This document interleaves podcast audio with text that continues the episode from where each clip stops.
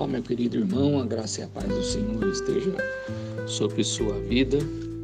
E a nossa devocional se encontra em Miqueias capítulo 4, versículos de 1 a 8, que nos diz: Mas nos últimos dias acontecerá que o monte da casa do Senhor será estabelecido no cimo dos montes e se elevará sobre os outeiros, e para ele afluirão os povos Irão muitas nações e dirão: Vinde e subamos ao monte do Senhor e à casa do Deus de Jacó, para que nos ensine os seus caminhos e andemos pelas suas veredas. Porque de Sião procederá a lei e a palavra do Senhor de Jerusalém.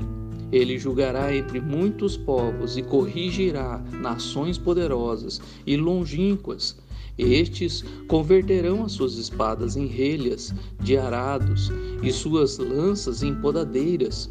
Uma nação não levantará a espada contra outra nação, nem aprenderão mais a guerra, mas assentar-se-á cada um debaixo da sua videira e debaixo da sua figueira, e não haverá quem os espante, porque a boca do Senhor dos Exércitos o disse porque todos os povos andam, cada um em um nome do seu Deus. Mas quanto a nós, andaremos em um nome do Senhor, nosso Deus, para todo sempre. Naquele dia, diz o Senhor, congregarei os que cocheiam e recolherei os que foram expulsos e os, e, e os que eu afligira. Dos que cocheiam, farei a parte restante, dos que foram arrojados para longe, uma poderosa nação. E o Senhor reinará sobre eles no Monte Sião, desde agora e para sempre. A ti, ó Torre do Rebanho, Monte das Filhas de Sião, a ti virá, sim, virá o primeiro domínio, o reino da filha de Jerusalém. Miqueias passou da destruição de Jerusalém para os últimos dias, quando haveria uma nova Jerusalém, um templo reconstruído no centro do reino de retidão do Messias. O período conhecido como últimos dias começou no ministério de Cristo, como Hebreus 1, de 1 a 2 nos fala, e chegará a seu ápice quando ele voltar para estabelecer seu reino na terra. O Senhor deu a seu povo quatro promessas maravilhosas. E nesses versos de 1 a 8, veremos a primeira promessa, que nos fala sobre um reino. Quando Miqueias proclamou sua mensagem, a situação dos dois pequenos reinos judeus era desesperadora.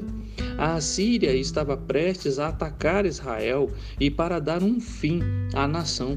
E depois disso, o exército assírio arrasaria Judá e chegaria perto de tomar Jerusalém.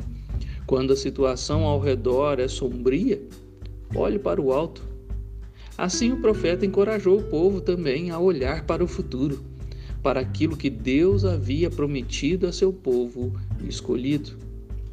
Deus prometeu que a nação seria unida e que o povo voltaria à sua terra.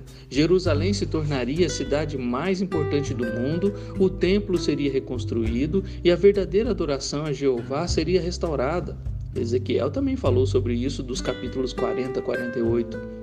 Em vez de as nações gentias lutarem contra os judeus, elas iriam a Jerusalém para adorar a Deus e para ouvir Sua palavra. Que glória! Haveria paz entre as nações, pois elas obedeceriam à verdade de Deus e submeteriam ao governo do Messias e destruiriam seus instrumentos de guerra. É disso que Miquel está falando todas as, toda a família judia desejava ter aquilo que Miqués descreve no, cap, no versículo 4. Uma casa agradável, uh, uma, uma casa agradável, uma, um jardim fértil e numa terra pacífica. Era o desejo de toda a nação. Porém, mais importante ainda do que a paz e a estabilidade econômica, haveria a bênção de conhecer o Senhor e de lhe obedecer, no versículo 5. Esse versículo é uma declaração de fé da parte dos verdadeiros crentes, o remanescente da terra, porque todos os povos andam, cada um em nome do seu Deus, mas quanto a nós, andaremos em nome do Senhor nosso Deus para todo sempre.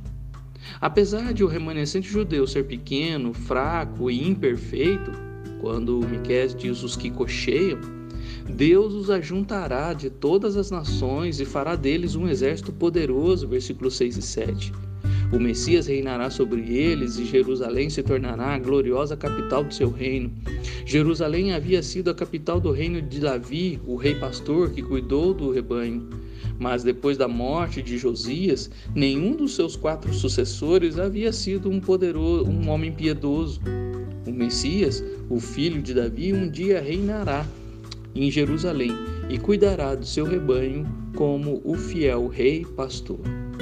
Meu querido, esta é uma profecia que ainda há de se cumprir, pois muitas nações virão até o Senhor, não por causa de milagres ou misticismos, mas Miqueias diz que virão para aprender do Senhor e os seus caminhos e suas leis pela sua palavra. Em tempos que muitos estão deixando de aprender do Senhor, outros virão para aprender seus caminhos e sua lei. Paulo diz que a fé vem pelo ouvir e ouvir pela palavra de Cristo, Romanos 10, 17. A voz do Senhor chamará aqueles que ele mesmo escolheu de todas as nações. Quem ouvir sua voz e o seguir, verá o seu reino. Que Deus nos abençoe.